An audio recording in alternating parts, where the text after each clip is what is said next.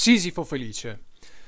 Il motivo di questi appuntamenti è chiedersi non tanto cosa sia e a cosa serva la meditazione, piuttosto il contrario, quindi partire da cosa non è, a cosa non serve.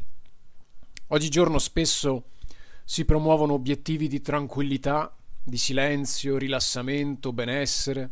Ci si serve di immagini di spiagge, isole deserte, suoni di vento fra le foglie, onde del mare si riportano citazioni ad effetto di pensatori orientali, si costruiscono esercizi di risveglio muscolare e percorsi di purificazione, ma siamo proprio sicuri che sia questa la direzione della meditazione?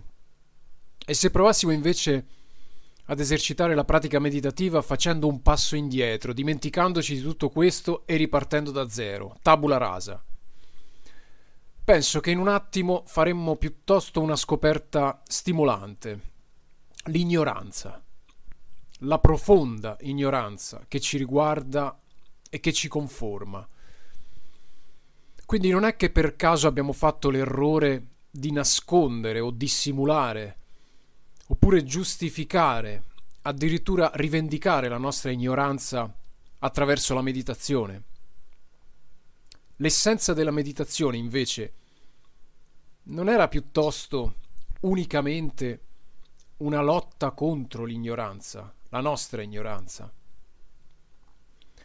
Il mio invito quindi è rivolto a chi pensa che immaginare Sisifo felice non significa sminuire o dimenticare questa sua lotta disinteressata, senza dichiarazioni di guerra o di pace, ma pura, laboriosa e perpetua lotta.